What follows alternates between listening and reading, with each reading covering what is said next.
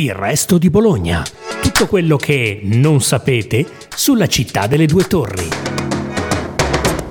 Buongiorno a tutti, sono Benedetta Cucci, giornalista del Resto del Carlino e questo è un nuovo episodio del podcast Il Resto di Bologna.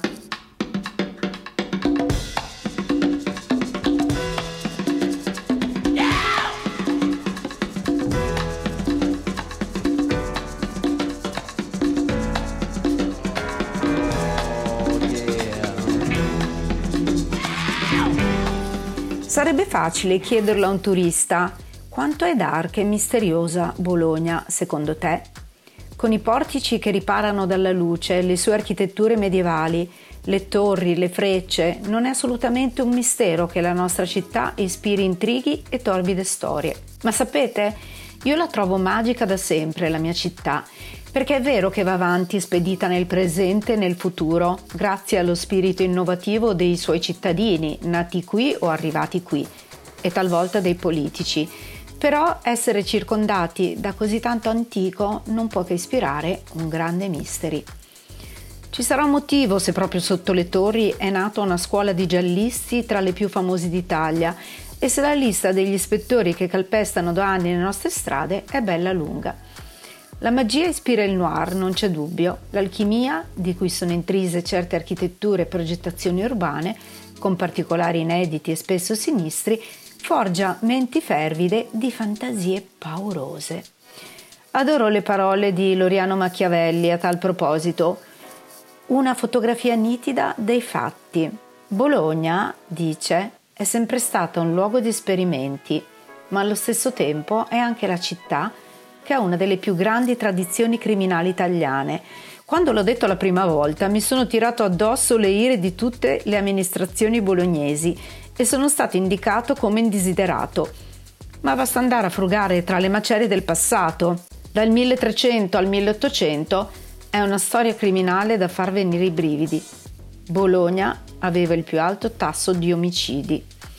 Magari questo è un bello spunto per eh, uno dei prossimi podcast, penso. Ed ecco che tra il 1200 e il 1700 Bologna fu un centro prolifico di stregoneria, tanto che la repressione di queste pratiche fu particolarmente feroce e il tribunale dell'Inquisizione della città fu celebre per essere tra i più violenti della sua epoca. Ma allora in che ambiente si muovono i grandi scrittori? Che occhi ci guardano dal passato?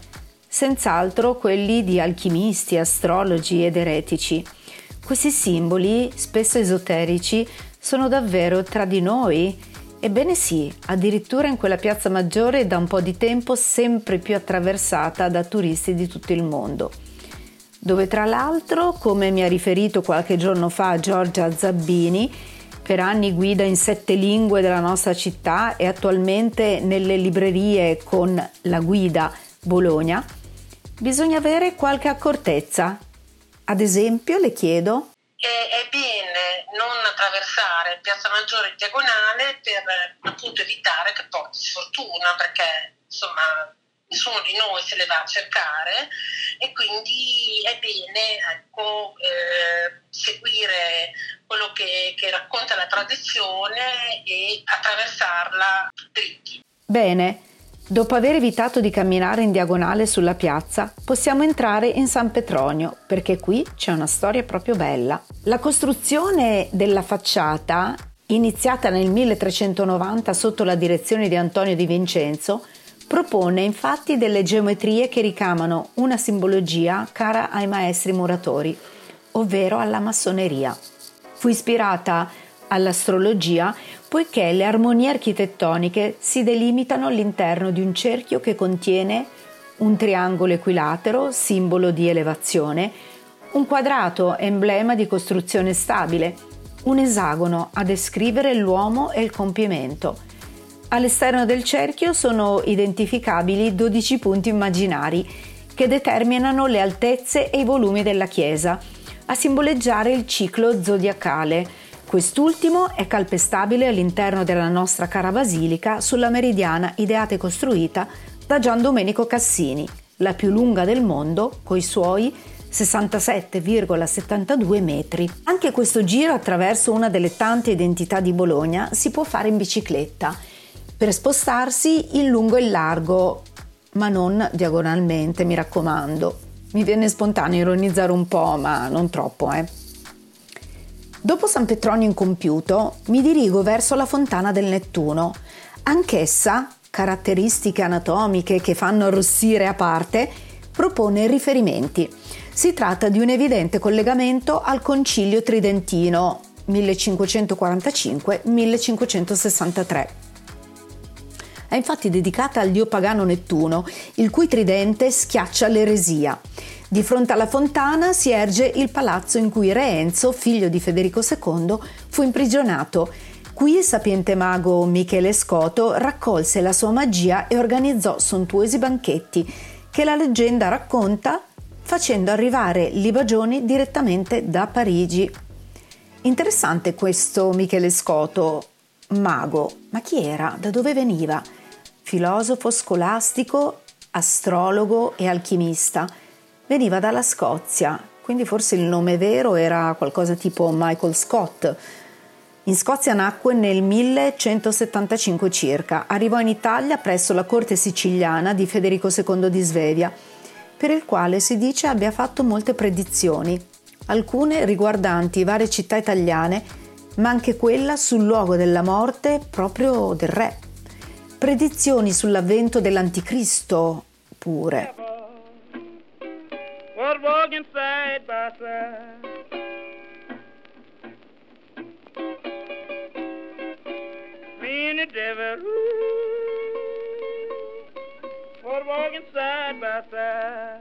Ma si parlava di Scoto, che viene messo da Dante nella quarta bolgia dell'ottavo cerchio infernale tra i fraudolenti, quindi degradato al ruolo di imbroglione, per diffondere la leggenda del carattere diabolico della corte di Federico II in un'epoca di forti contrasti politici con la curia papale. Nella vicina via Gargiolari, che comincia in Porta Nova e che termina nelle Pugliole di Santa Margherita, chiamata così perché ci lavoravano i canepini o gargiolari, leggenda vuole che ci sia una porta murata che nasconde lo studio del celebre medico e astrologo bruciato al rogo Cecco d'Ascoli. Capatina all'Archiginnasio, prima sede ufficiale dell'Alma Mater Studiorum, come ricordato in un precedente podcast dedicato alla collezione di stemmi più grandi del mondo, le sue pietre creano un calendario solilunare mentre al suo interno per secoli si produsse la magica teriaca, la panacea di tutti i malanni. Al primo piano sorge il ciclo astrologico più misterioso della città, sul soffitto del teatro anatomico, ed è stato progettato da Ovidio Montalbani, un astrologo del XVII secolo abbastanza sconosciuto ai suoi concittadini anche se l'insegnamento dell'astrologia eh, lo troviamo poi nelle università di Bologna fin dal XII secolo, perché era parte della facoltà di medicina. E Montalbani, conosciuto anche con lo pseudonimo di Johannes Antonius Bumaldus, vissuto nell'arco del 1600 in città, era nato proprio in strada Sant'Isaia al numero 409 nel 1601, nel 1629 fu investito dell'incarico della compilazione per lo studio di Bologna dell'annuale taccuino astrologico dei giorni propizi o avversi al cavar sangue e purgarsi. Egli pubblicava annualmente le sue osservazioni astrologiche, facendole precedere da discorsi su vari argomenti di storia naturale, agronomia, astronomia, morale, e vi univa la rubrica delle previsioni astrologiche e il calendario medico, in cui indicava appunto i giorni buoni e quelli infausti per le operazioni mediche. Leggo poi che nel 1657, dopo la morte di Bartolomeo Ambrosini, assunse la carica di custode del Museo Aldrovandi. Ci avrei scommesso che aveva qualcosa a che fare col mitico Ulisse, del quale curò anche la pubblicazione della dendrologia dopo la sua morte. Il suo calendario astrologico medico per la città di Bologna celebre madre degli studi, si trova all'Archiginnasio. E per concludere questo lungo racconto sull'astrologia, in via 4 novembre, su una lapide posta su un lato della chiesa del Santissimo Salvatore, si ricorda la prima cattedra di astrologia all'interno della facoltà di medicina, come dicevo prima, nel Medioevo. Una breve pedalata ed eccoci in via d'Azeglio, perché prosegue qui la ricerca di emblemi inquietanti e curiosi in giro per la città. Dinanzi alla chiesa di San Procolo, sotto il portico dei Bastardini, la diavolessa bolognese, forse a ricordare la storia della strega Caterina, vissuta nel XV secolo in questo quartiere.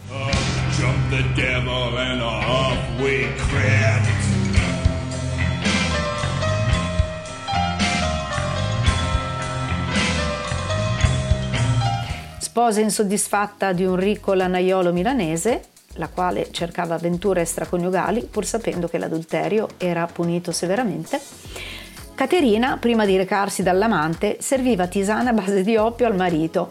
Questo cadeva in un sonno profondo e non si accorgeva di nulla, fino a una sera in cui la scoprì accusandola immediatamente di stregoneria. Fatto curioso era che nelle insinuazioni formulate nei confronti di Caterina non si accennava all'adulterio, naturalmente, ma si parlava invece di una donna che si aggirava per la città strappando erbe per pozioni magiche, uccidendo animali per prendere il loro cuore e usarlo in riti esoterici e rapendo bambini per sacrifici umani. Fortunatamente un cardinale conoscente della donna le concesse l'amnistia e Caterina ebbe salva la vita. Sulla facciata della Basilica del Santo Sepolcro, parte delle sette chiese in piazza Santo Stefano, resta il segno di un'altra leggenda, una pietra nera così lucida che le donne vi si specchiavano. Indignato per tanta vanità, un santo eremita fece un incantesimo e da quel giorno le donne non videro più i loro volti, ma i loro peccati. Il vescovo proibì allora a tutti di avvicinarsi alla pietra e prodigiosamente la pietra diventò così opaca da non riflettere più nulla. Un'altra donna strega è protagonista di fatti che coinvolgono la Basilica di San Domenico, che fu sede del Tribunale della Santa Inquisizione e che vide l'intrecciarsi di storie di eretica perversione. Qui passa infatti la storia di Gentile Budrioli, strega enormissima, ovvero di grande potenza. È il 14 luglio 1498 e Gentile Budrioli, nata da un'ottima e ricca famiglia, aspetta che venga appiccato il fuoco a quella che sarebbe stata la pira dove sarebbe bruciata. Ma quale fu la sua colpa? Aveva sposato il notaio Cimieri, che aveva casa di fronte alla chiesa di San Francesco. Donna colta e sempre assetata di conoscenza, aveva frequentato le lezioni di astrologia tenute da un professore universitario, Scipione Manfredi, e aveva preso le arti erboristiche da un frate di sua conoscenza, frate Silvestro del convento francescano nei pressi della sua casa. Aveva raggiunto una tale fama in città, per via del suo sapere, che era diventata consigliera della piccola corte bentivolesca, ma questo l'ha reso oggetto proprio di invidia, tanto da essere accusata di stregoneria. Secondo la credenza dell'epoca, le streghe bolognesi si riunivano nei boschi del Monte Paderno, sui colli, dove facevano i loro sabba. E quando venivano arrestate pare confessassero cose tipo essere volate nei boschi per celebrare cerimonie e balli esoterici attorno al fuoco, perché veniva loro indotto il delirio tramite unguenti a base di erbe allucinogene con cui venivano cosparse dagli inquisitori durante i processi. Ma insomma, la bella gentile fu arsa viva e a nulla poterono i tentativi di Ginevra Bentivoglio per salvarla. Certo che non si può non notare quanto Bologna si addonna nei suoi meandri più misterici. È anche estremamente acuta, intelligente ma forse si spiega col fatto che le donne un po' strane sono sempre state così giudicate per i loro interessi culturali in epoche lontane e che per questo sono assurte agli onori della cronaca che ancora si tramanda.